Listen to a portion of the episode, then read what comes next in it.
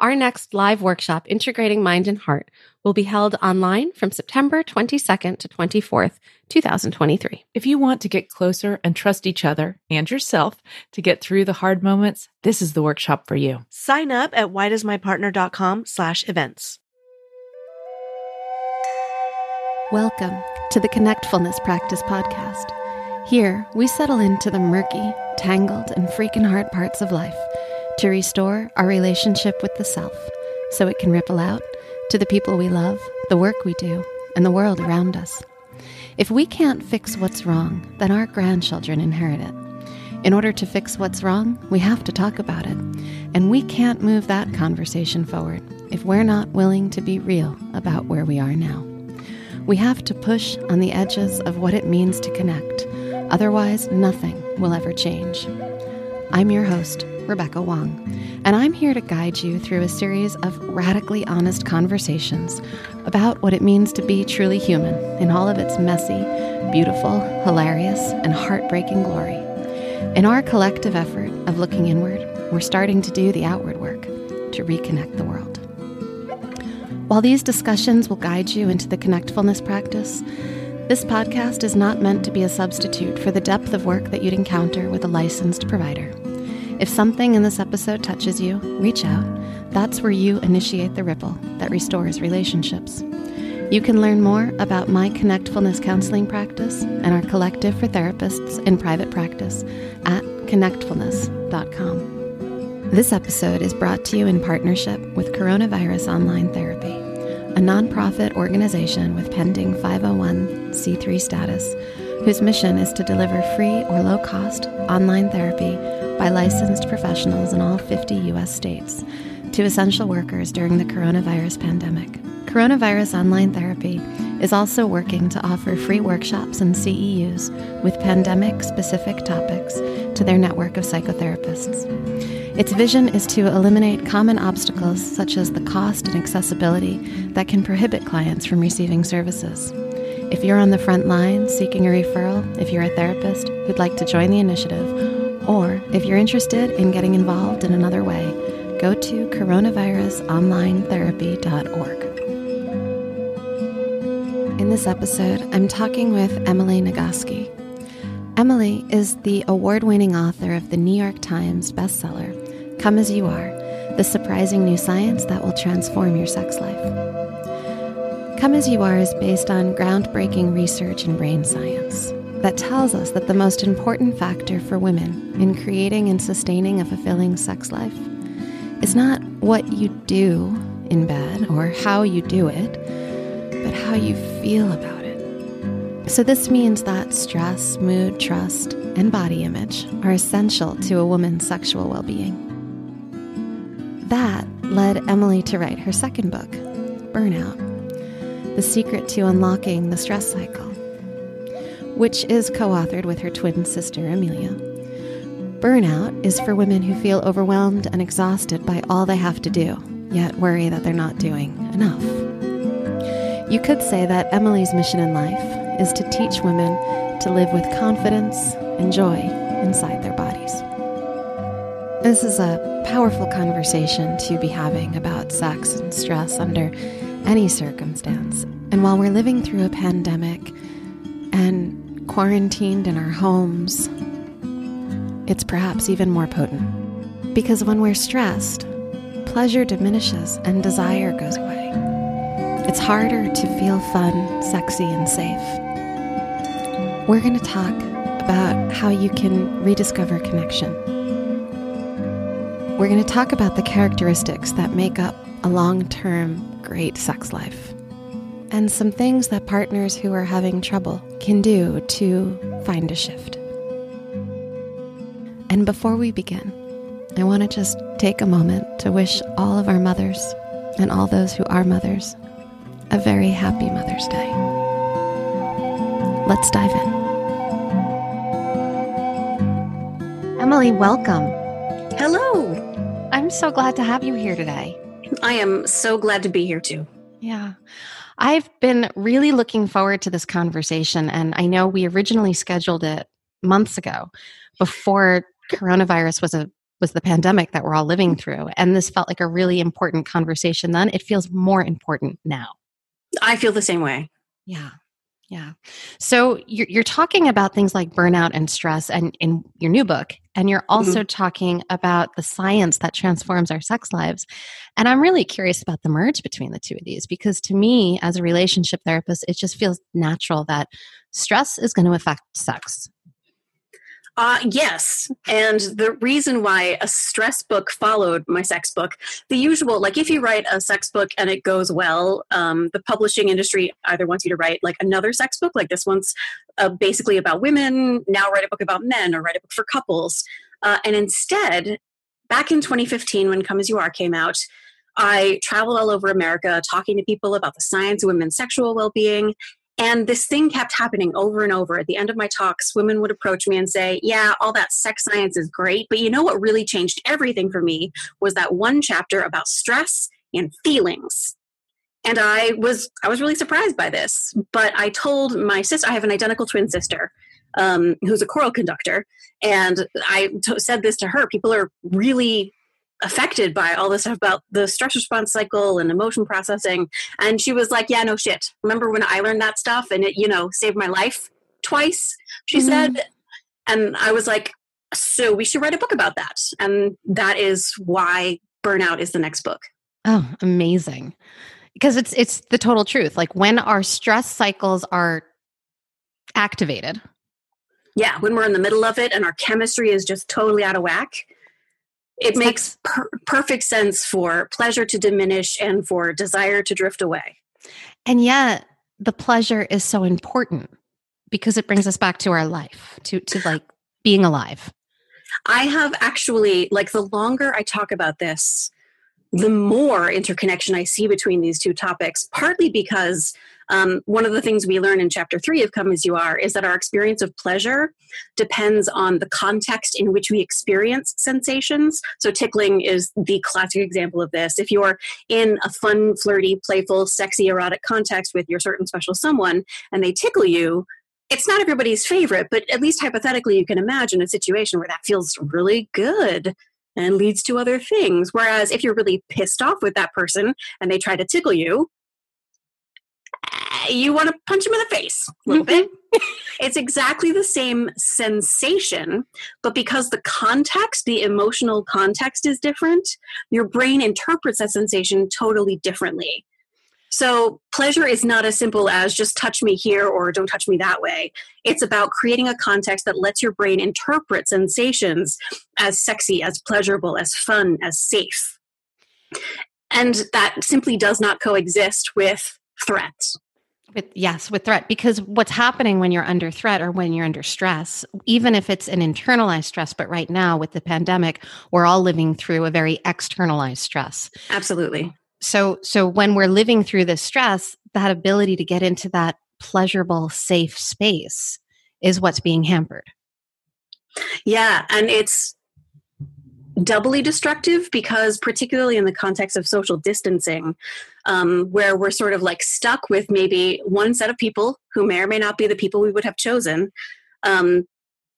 being able to connect emotionally in a state of mind of safety is absolutely essential for our survival emotionally through this experience.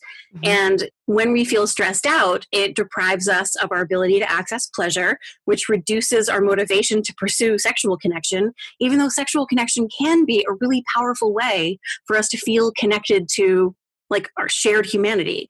So it's this catch-22. We get sucked into this negative feedback loop. Right.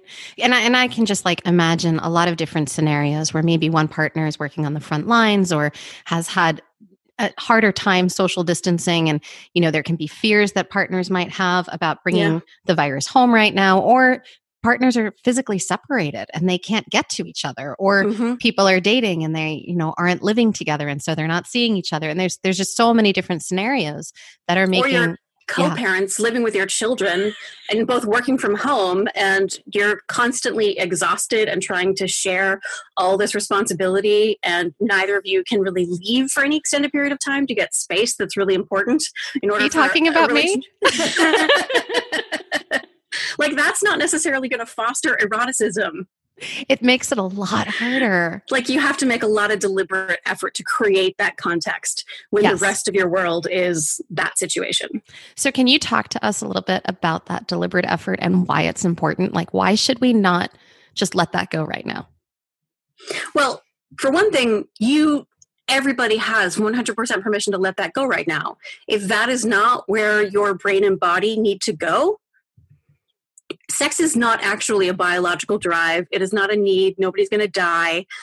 What sex does for us, the most important thing it does for us is give us a sense of connection with this other person whom we, hypothetically love and trust and want to share a connection. When our bodies touch, when our skin touches another person's skin, it changes our chemistry. It actually can help you process stress if you're not so stressed out that you cannot tolerate the contact.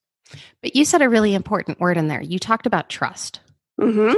And that is like the foundation for really being able to get into this sexy place, into this place where sex is healthy and feels good. Well, is healthy even the right word to use there? Where it feels like it's not going to stress you out more. Yeah, where it's, there's so many things about sex itself that can be stressful. Like it feels like an obligation or a duty or like a thing you could be failing at. So there's this like fear of performance anxiety and judgment and shame and all the different ways that we can fail at sex. If the rules in your head around sex make it possible to fail, now is a great opportunity to see if there are rules you want to change for yourself in your life. Mm. And trust is it's like maybe the key relationship characteristic of couples who sustain a strong sexual connection, especially over the long term. So there is research on these couples who have great sex over the long term, and they have two characteristics in common. Before I tell you what they are, let me tell you what they're not, because people have a very the mainstream popular idea of what a great sex looks like over the long term is totally not what it looks like when you look at the actual research. It is not couples who have sex very often. Hardly any of us have sex very often. We are busy. It is not couples who necessarily have wild, adventurous sex. Some of them do, but that's not a key characteristic. It's not couples who are either monogamous or non-monogamous. That is not predictive of sustaining a great sexual connection over the long term.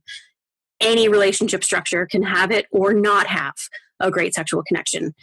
Instead, these are couples who, first of all, have a strong friendship and trust at the foundation of their relationship. So let's talk just for a second about trust. I follow the definition from Sue Johnson, the founder of Emotionally Focused Therapy. The question, are you there for me? And R stands for emotionally accessible, emotionally responsive, and emotionally engaged. Are you there for me? Trust is this being there for the person is so essential for sex, because think of how much vulnerability you're showing up with. Like you might be showing your partner parts of your body almost no one else in the world will ever see. You're letting them touch parts of your body, put their mouth on parts of your body. You might put your mouth on parts of their body. Let them put a part of their body inside your body, or you might be putting a part of your body inside someone else's body.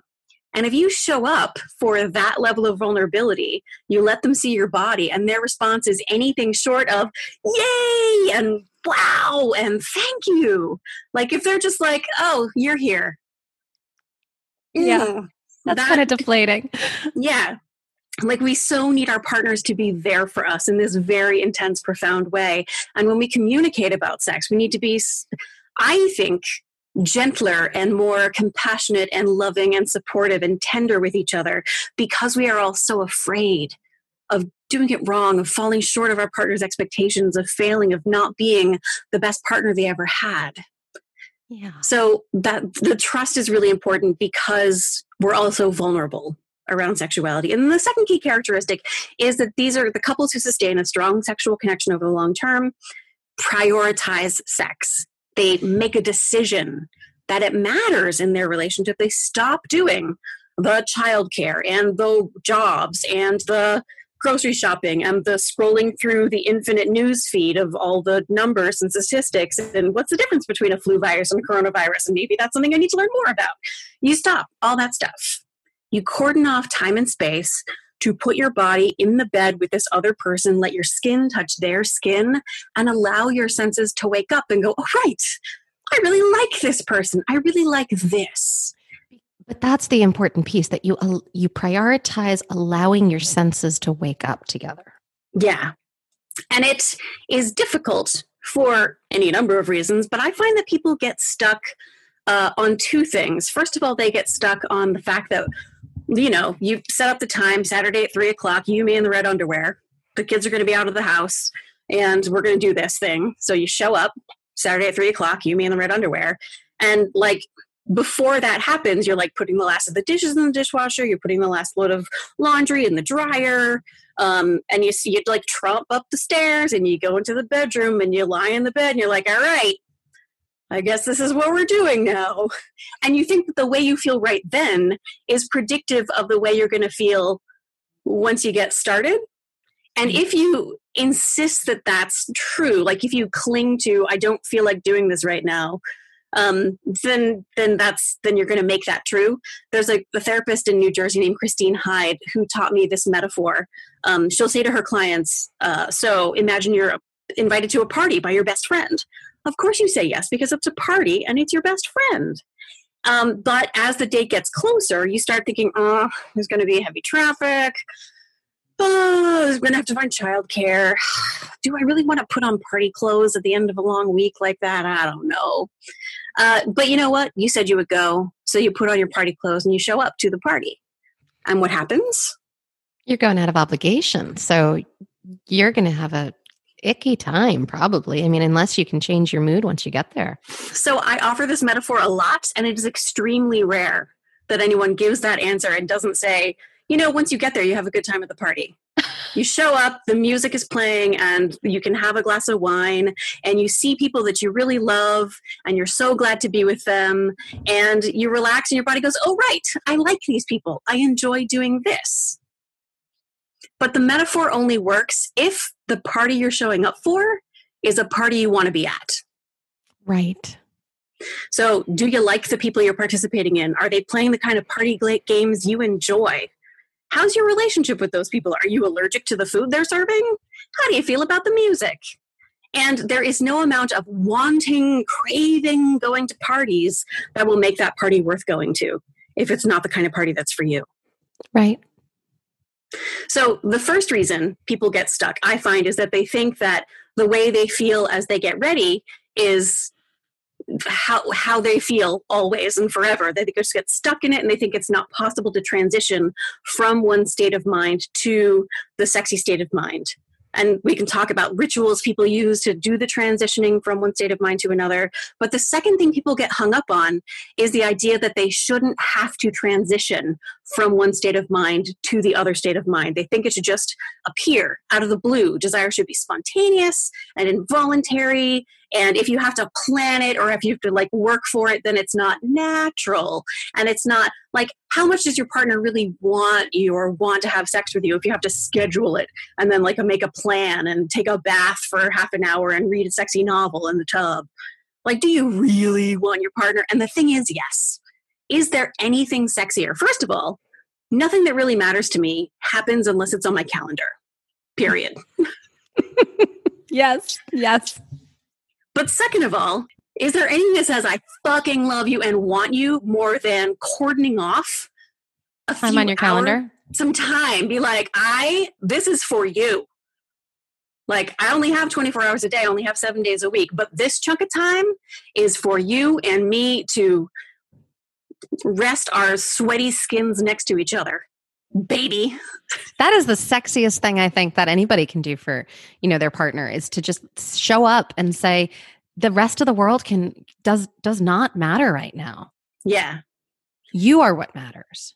Yeah. And that goes against what most of us get taught great sex looks like in the long term. But when you look at the research on people who have extraordinary sex lives, they don't describe spontaneous desire. It barely shows up in their list of key characteristics of great sex. They talk a lot about preparation, doing the laundry, preparing the food, getting dressed. And when I catch my husband folding laundry, that is like the sexiest turn on in the world. Yeah, I actually One of the things I've gotten to do recently is teach writing sex workshops. And I get to hear amazing stories that people write based on their own experiences. Some of them are fiction. But one story that someone wrote and then read to the group was about her and her husband having set up like a date night. And she had had a really long, exhausting week, but she took off her clothes and she got into the bed and she's lying there waiting for her husband to come up. And she's just lying there and waiting and waiting and kind of like, come on, can we just get this over? Can we do this? And he comes up and he's naked and carrying the laundry basket. And he closes the door and he starts like hanging up the laundry and folding it. But hey, baby, have I got some laundry for you? I'm going to hang up your t-shirts because I know that's how you like it. Doesn't make any sense to hang up a t-shirt, but I'm going to hang up your t-shirts, baby. Got me cracking up over here. And that's, are you there for me? Like, I am there for you. I understand and appreciate your needs. Like, its sense of humor is a major partner characteristic. And like, it was playful and fun. And I'm sitting here thinking, like, feeling the laughter come through me as you're sharing the story and thinking about like, that is such a great turn on. Right? I mean, to embrace your partner in that kind of joy-filled space. Yes, please.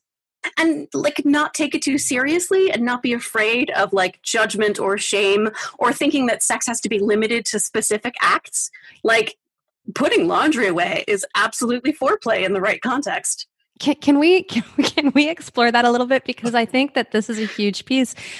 Taking sex seriously, I think, is like the downfall of sex. Yeah. The fear and the sort of like performance demand of doing it right. Mm-hmm. And I think that has really escalated in the age of internet porn. Oh my goodness. Yes. Since our sex education is really so inadequate. What sex education? Exactly. Most people's sex education, a lot of it is coming from porn. I myself mostly had my like high school age sex education came from reading romance novels. Mm-hmm. I thought that was an accurate representation of sex.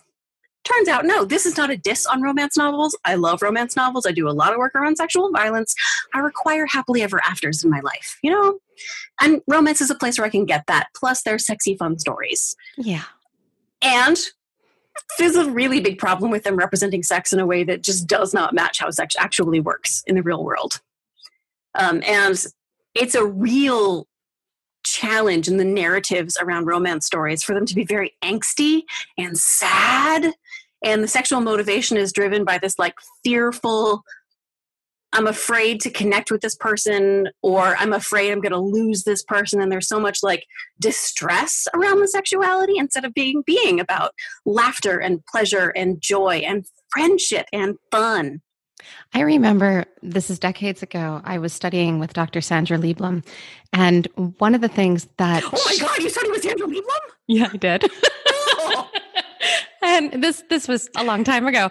And one of the things that she was talking about was kind of like when you can get in the shower with someone and be all awkward and like you're bouncing up on things and you're hitting your head on the shower and, you know, it's all awkward and awful. Like, that's the best sex that there is.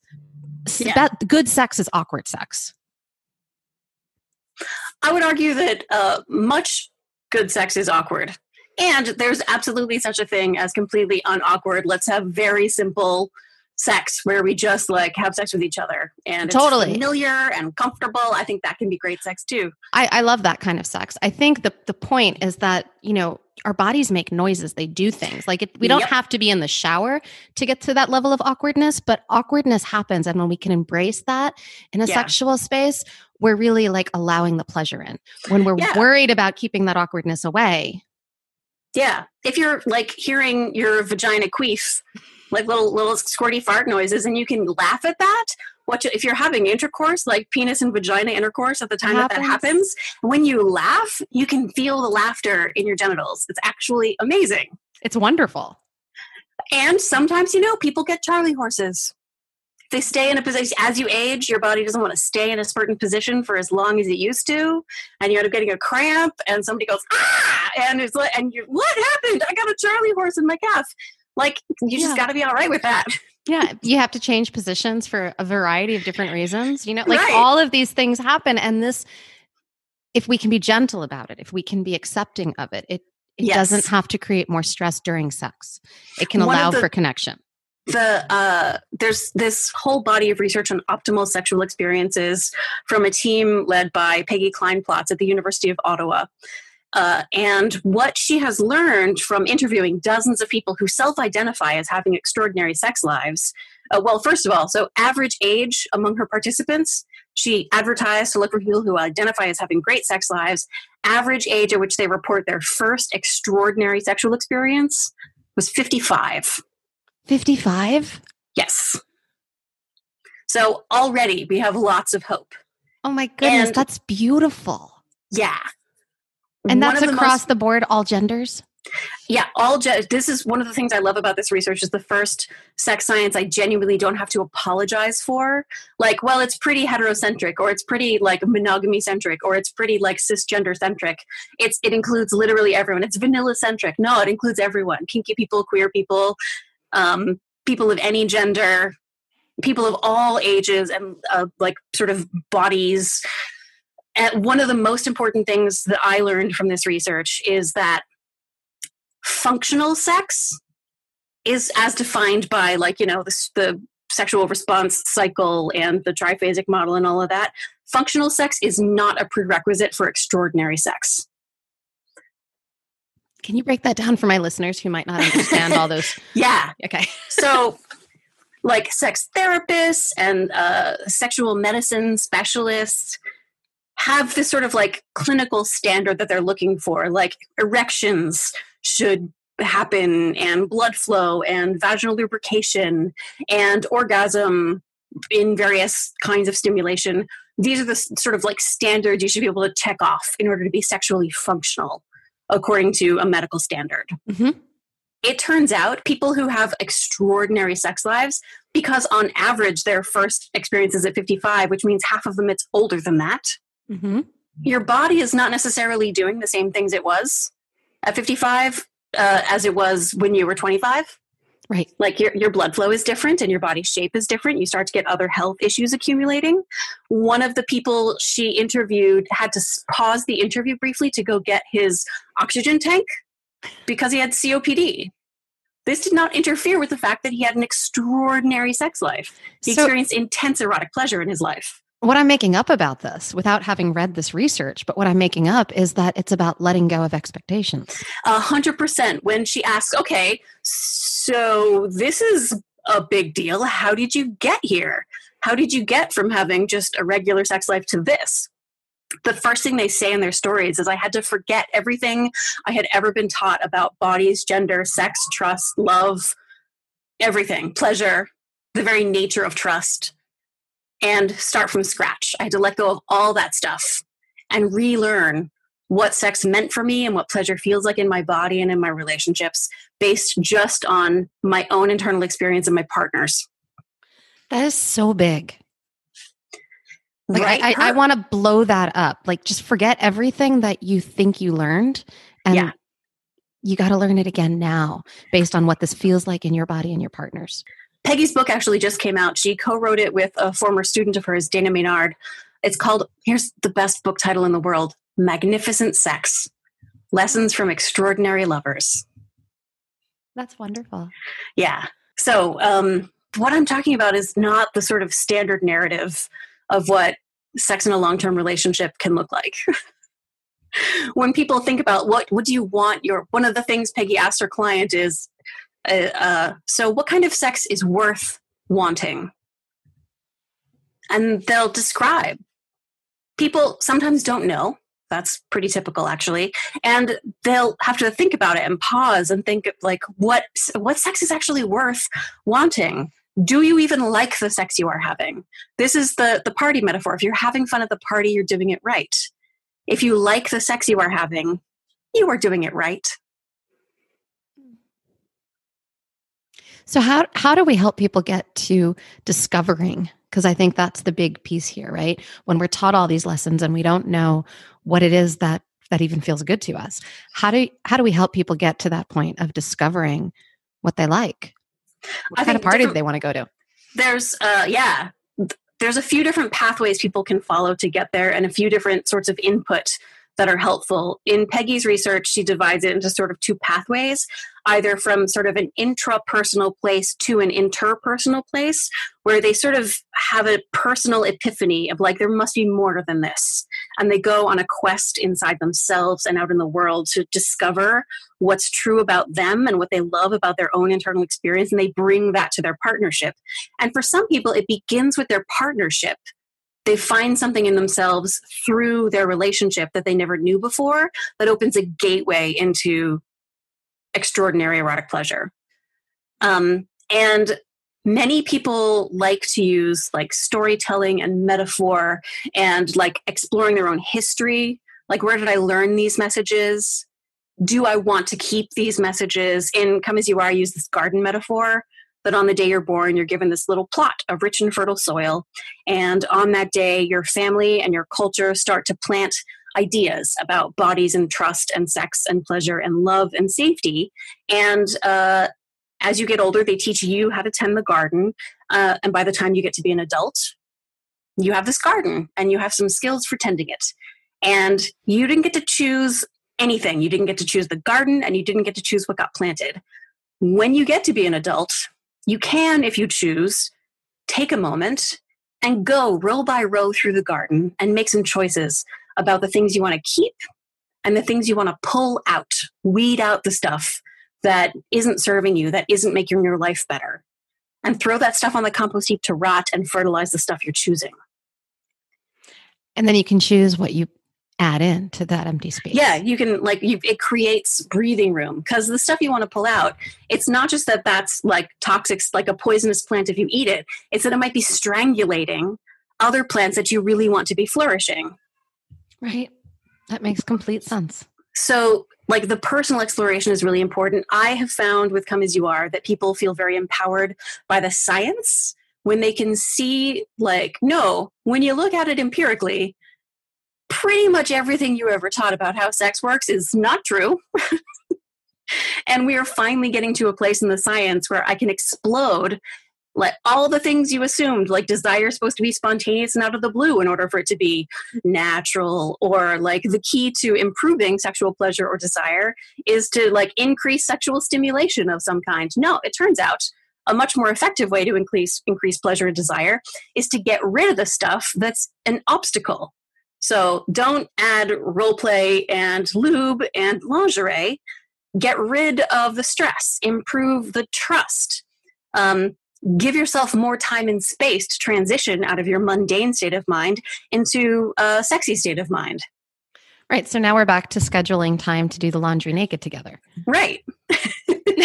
and take a shower and let it be silly. Right. Yeah. Yeah. Yeah. I mean, that makes total sense to me. And, we've also in the context of that scheduling and kind of rewriting it all, we've also gotten rid of a lot of stress. Yes.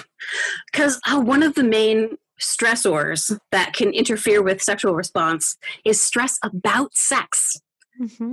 Again, if you have a sort of script in your mind of how sex is supposed to work, and the way your sexuality actually works doesn't match that script, you start to criticize yourself and feel beat up. And do you suppose that makes it easier to want or like the sex available in your life?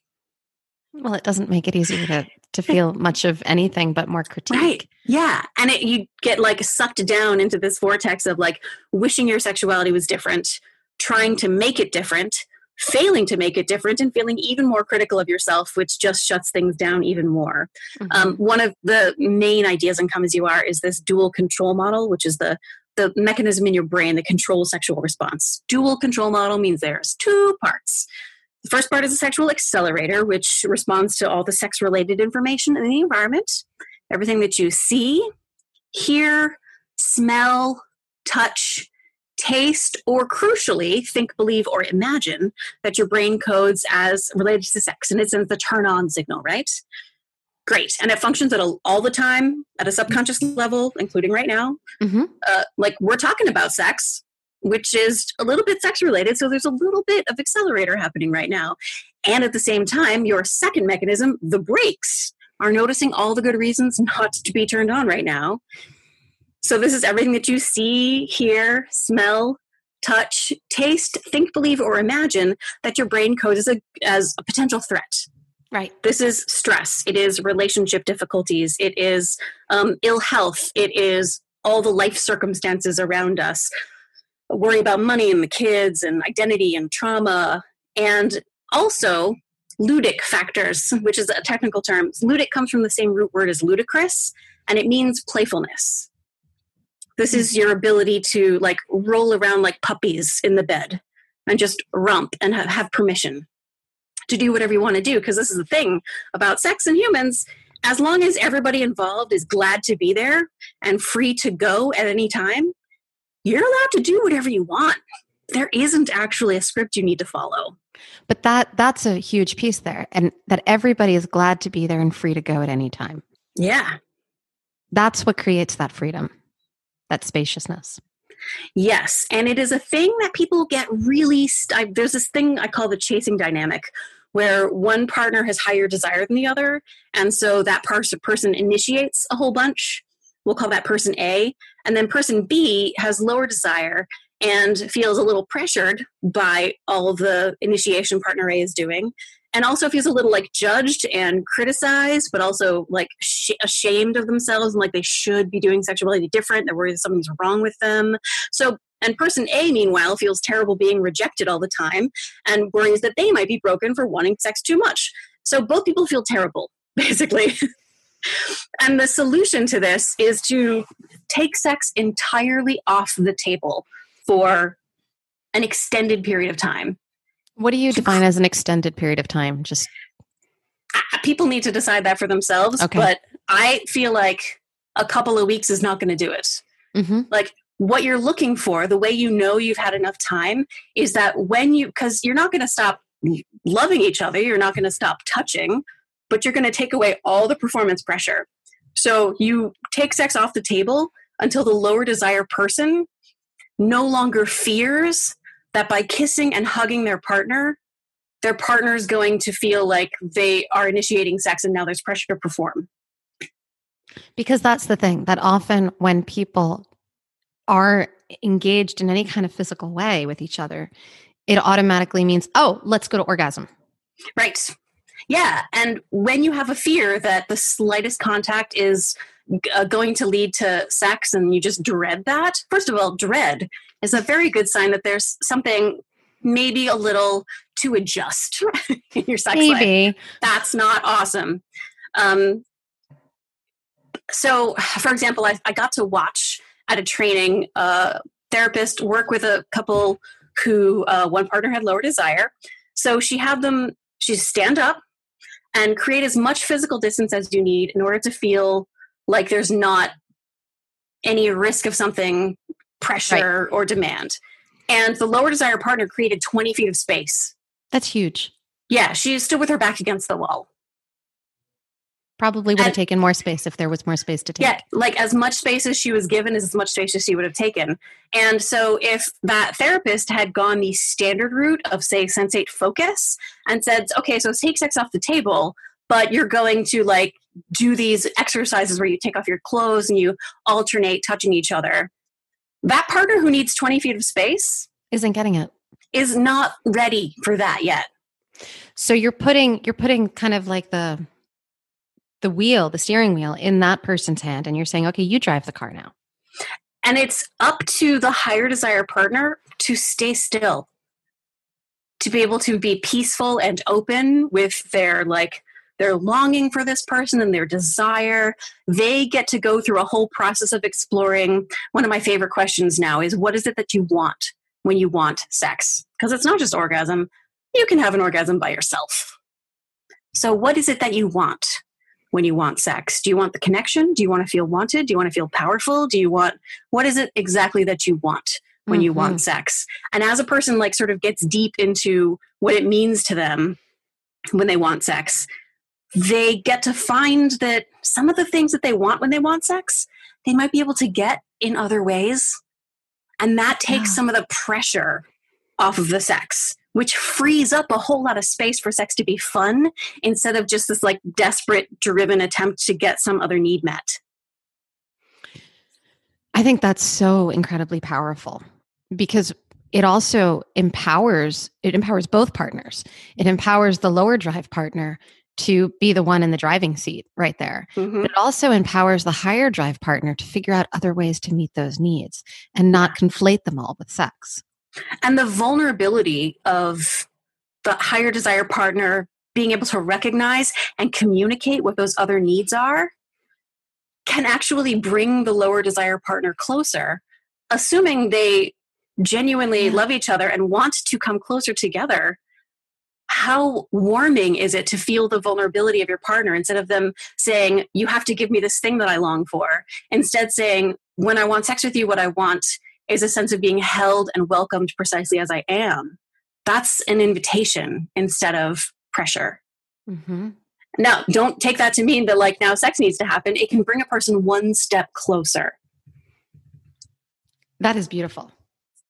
It's so great. It has to be so gradual. I wish this were like a simple, easy answer. This is why people would love for there to be a pill for sexual desire. And this is why there will never be a pill for sexual desire, because it's so much more complicated. Yeah.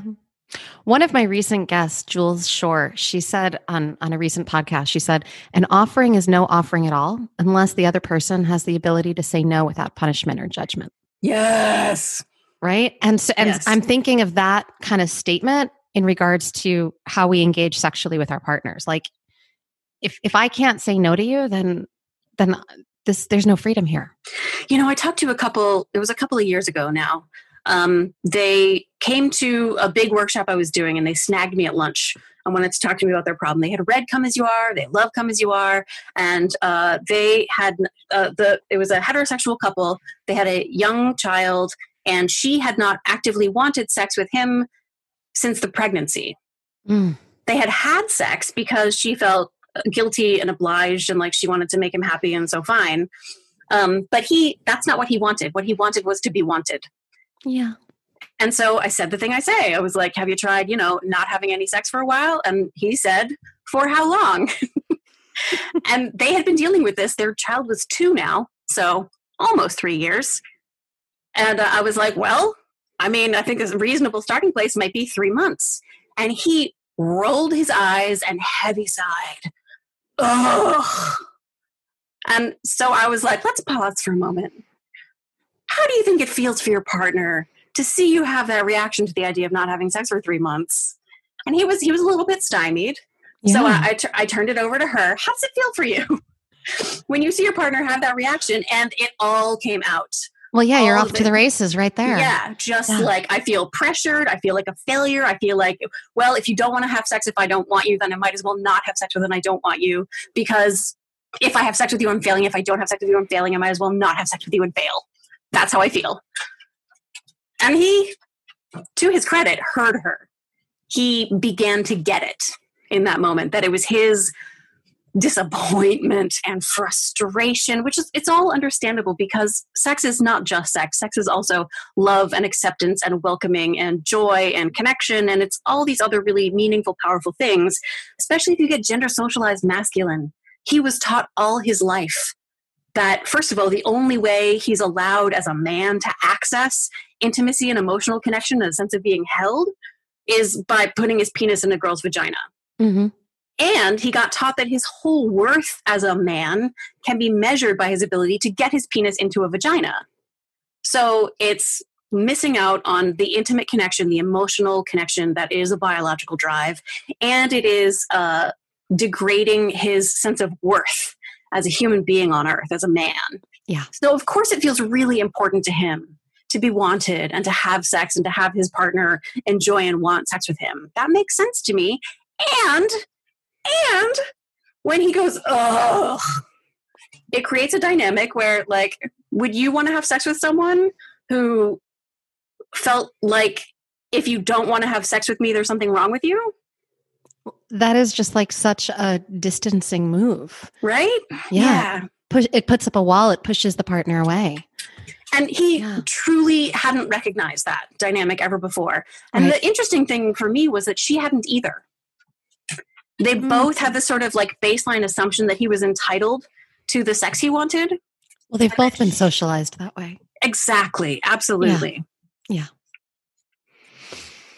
Many years ago, I had this couple that came to see me, and they were advanced in their years, and he was unable to have an erection anymore and was so challenged by the fact that he couldn't have an erection and orgasm inside of her anymore. She wasn't bothered by it, but it worked. It took so much work for them to get to a point where they could discover another form of relating, because we had to work through decades and decades and decades and decades of socialization. Yeah. Even really early on, back in 1999, 2000, right when Viagra was a new thing, it was an active area of research because in couples where he hadn't been having erections for a while now, he could take a drug and suddenly the erections were back. And the wife's satisfaction would go down because she was actually pretty okay with the sex they were having that didn't involve intercourse. And now it just became all about the erection and all about the intercourse. So even though erection came back, sexual function came back, sexual satisfaction and pleasure went down.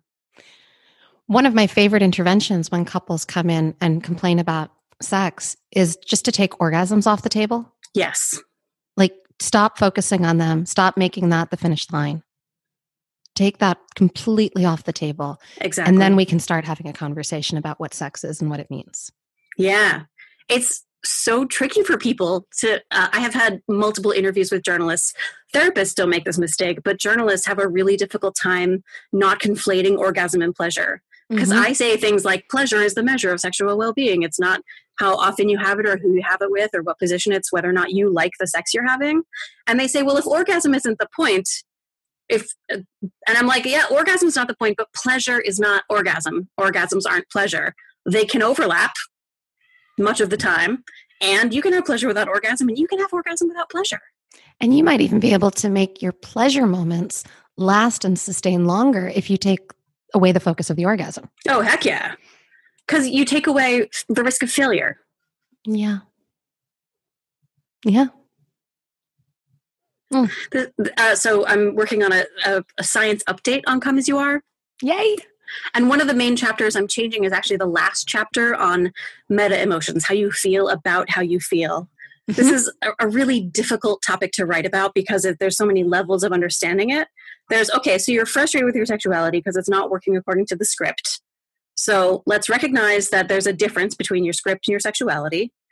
Let's accept that how your sexuality works is how your sexuality works. And just because it's different doesn't mean it's broken.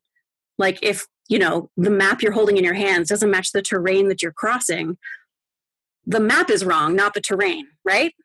Right. And so how do you let go of the need to match the map? Because I know a lot of people who metaphorically have been like tromping through the woods of their own sexuality, being like, no, I'm sure this is where the path is. It says so on the map. This is the woman who comes to my office and says that she doesn't know what to do. She thinks her clitoris is broken because when her partner touches it, she doesn't experience pleasure. Come to find out, they're engaging in zero foreplay. She thinks that just instantaneously touching the clitoris is supposed to lead to like ecstatic orgasms because that's what she's seen in porn. Right. And she literally did not believe me when I told her that, you know, you got to create a context that lets your brain interpret clitoral sensations as pleasurable and erotic. Because no, the map is right. I must be wrong. I must be broken. Nobody's broken. Yeah, what if you're not broken? What if what's broken is everything everyone ever told you about sex? What if you're fine? I love that. That is like such a paradigm shift in a beautiful, expansive way. And it's so difficult. It is so difficult to let go of the scripts and just trust your body and believe it and love it exactly as it is. I talk about confidence and joy a lot. And one day I was teaching my class and a student raises her hand and said, Emily, hang on a minute. Could you define your terms, please? What does confidence and joy mean? And I was like, I will get back to you. So I went away for a week and thought about it. And when I got back, I said, okay, confidence is knowing what is true about your sexuality. Joy is loving what is true. And that same student raised her hand and went, joy is the hard part. Yeah, I think it is. I think people can know what's true and still struggle with wishing what's true were different. Because this is loving what's true, even if it's not what you were taught should be true or what you wish were true. Loving it even or especially when it doesn't conform with the expectations that other people have of your body. It's about getting to know who the fuck you are and accepting all of your parts, even the parts that feel shadowy or dark or hard to kind of access or yes, it's the places where you have your own judgment about or you've internalized other people's judgment. Just accepting and holding all of that. Yes. I've realized that I need a section on how to practice non-judgment of pleasure. Curiosity. A lot of mindfulness practices are about like doing things that feel sort of uncomfortable, like holding your arm above your head and like just noticing that sensation. And this is why mindfulness can be so powerful as an intervention for chronic pain, for example. But around sexuality, a lot of women in particular find it really difficult just to have a neutral curiosity about pleasure and not shut pleasure down as soon as it comes to their body. Well, so scary. What have you found about that? Because like I'm making up stories again in my head as we're talking about where those messages come from and why pleasure is like just so hard for us to tolerate. As an example, I was tweeted a story by a woman who read Come As You Are, and so she wanted to tell me this story. She watched her adult brother changing his baby daughter's diaper, and baby was all clean, ready for the new diaper. He goes to get the diaper. When he comes back, little baby is touching her clitoris, and dad says, don't touch that. Now, she's not going to remember this moment, but how would he have responded if his baby had had a penis instead? Mm-hmm. How would he have responded if she had been touching her feet instead? We love it when babies find their feet. We're so excited that they found their feet. And we name their feet. Those are your feet. Those are your toes. Those are your toenails. Yeah. Isn't that so great? Don't you love your feet? And so she's not going to remember this moment, but it is going to accumulate with countless other similar moments until by the time she gets to adolescence, there's going to be this blank spot in her brain where her genitals are supposed to be. She's going to feel like her body doesn't even belong to her, that it's in the public domain for other people to control, that it's not hers to touch and experience. So she will constantly, at the same time that she feels sexual sensations from genital contact, she will also feel shame and disgust and fear and often pain. Yeah. And complicate that with if she's been abused sexually in any capacity. Yeah. That's just going to get even more intense and even bigger. So much more intense. Yes. Yeah. And all of these things are things people can heal from when they can go through the grieving process and come to embrace their body and unlearn all that stuff that they've been learning from as early as infancy. I just got really excited. Can I tell you why? Okay. Yes. So I just kind of like really made a really big connection between pleasure and grief and how grief is like this portal that opens the door to allow us to access our pleasure. Yes. Yes. That's what the new chapter 9 is. Yay. I love it. I can't wait to read it. Because people are afraid of pleasure and they're afraid of grief. They're really afraid that if they go to the grief that lives inside them, they'll get trapped there forever, that it's a cave and they'll just get stuck. And it's not true. Feelings are tunnels. You have to go all the way through them to get to the light at the end. Yeah. And you have to trust that your body will release you from the grief and let you pop and emerge into the light at the end. And when you can heal that stuff inside you, it creates space. When you let go of the grief, it creates space for ecstasy. And grief also has an ability to connect us. Oh, gosh. One of the most powerful ways for us to heal through grief is in connection with someone else. If we can just, this is one of the tricky things in relationships, actually. If you've had like a betrayal or other like long-term kind of sense of separation from your partner, one of the most powerful ways people can come back together is to like lie together in bed or whatever position and grieve for what you lost, what you missed, the ways you felt hurt, And when you can trust someone to be present with your grief, and they can be present in a non-judgmental, neutral, compassionate way, that's the bridge building that happens to heal the grief, to heal the relationship, and create the structure of connection that allows pleasure to exist. Mm. Yes. And you know, we're now coming back also into this like heart to heart, skin to skin, eye to eye kind of holding. Yeah. And neurologically, that's how we're wired to connect. I mean, mother, child, infant, mother, you know, like that's, we're wired that way to feel connection, and sex puts us right there, belly to belly. Yeah. It's so at a biological level, at a cellular level, it's so profoundly satisfying and nourishing for us. Mm-hmm. When we can find our way to that connection, even in the face of all the ways we've been taught we're not allowed to. And even when getting there means we have to go through grief. Yeah, you got to go through the woods to get there. Yeah. Emily, this has been such an amazing conversation. I so appreciate your time. Thank you for joining us. It was my pleasure. It's great to spend an hour talking about not coronavirus. Right? I mean, we did a little bit, but we didn't spend the entire hour on it. Yeah, and I think these are tools that people can use during pandemic time, but then also during times when we're not required to social distance. Yeah. It helps to build bridges and relationships. And for me, one of the most powerful things about sex science and stress is that it's all about connection and love. Like, the secret cure to burnout is not self-care. It cannot be. The whole point of exhaustion and overwhelm is that you do not have the wherewithal to care for yourself anymore. The cure for burnout must be all of us caring for each other, being willing to accept that care and having the wisdom of how to give that care. And one of the ways we do it is with physical connection. What are some of the others? Well, the most important one is physical connection. In public health research, there's four kinds of social support. There's emotional support, which counts as like the emotional presence and compassion, but there's also instrumental support. So if a person is hungry, you can just give them food. Sometimes you don't need to be like, oh, that sounds really hard. Gosh, that must be tough. Sometimes you can just give them food. There's informational support. If a person is hungry, you can tell them where to find the fruit roll-ups. Informational support, and so emotional support might be the most important.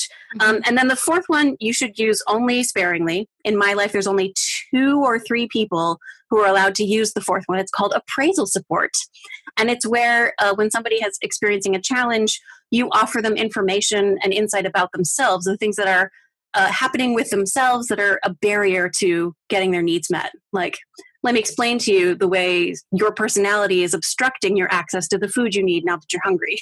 You like need my therapist, my husband, and maybe my twin sister. Yeah. As a therapist, I finally learned, it took me a little too long, maybe not, to learn this, but I realized that the reason I could do this with my clients and not with my family members was because my clients were contracting with me and giving me permission to go there. Yeah, exactly. Like, it takes a very specific kind of relationship to do that. Yeah. Use it very sparingly. And in my relationship with my sister, for example, we were raised in a family where we don't really do emotional connection. And it was very frustrating for us to read the science and be told over and over that, like, connection is the answer. We're like, fuck, shit, damn it, feelings.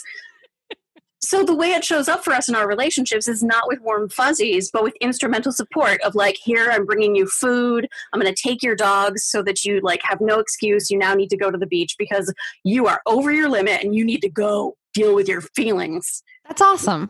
So it doesn't have to be all like warm, gentle, loving. Let me be there for you. Let me like really feel your feelings with you. Some people love that and it's important.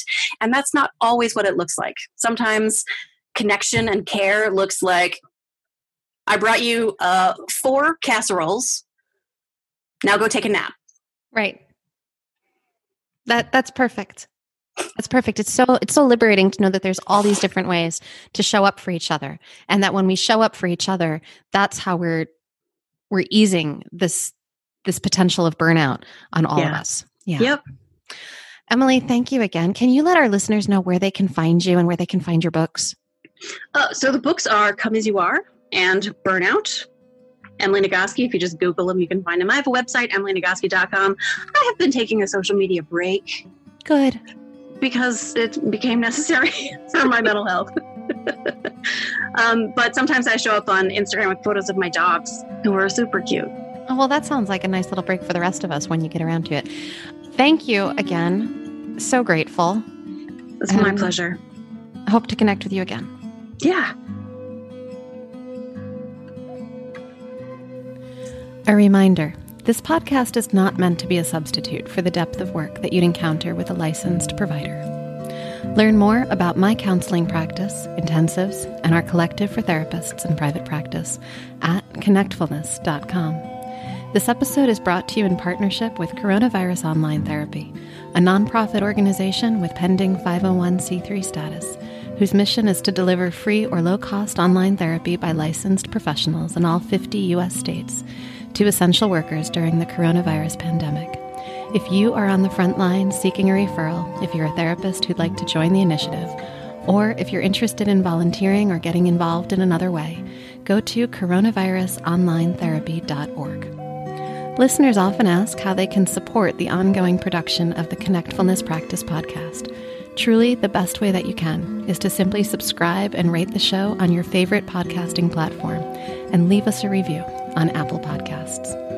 I want to express deep gratitude for Sarah and Chris Ferris, the musicians behind the beautiful soundtrack for the Connectfulness Practice Podcast, which was recorded and mixed at Kidney Stone Studio. This podcast is produced by me, Rebecca Wong, and copyrighted by Connectfulness Counseling.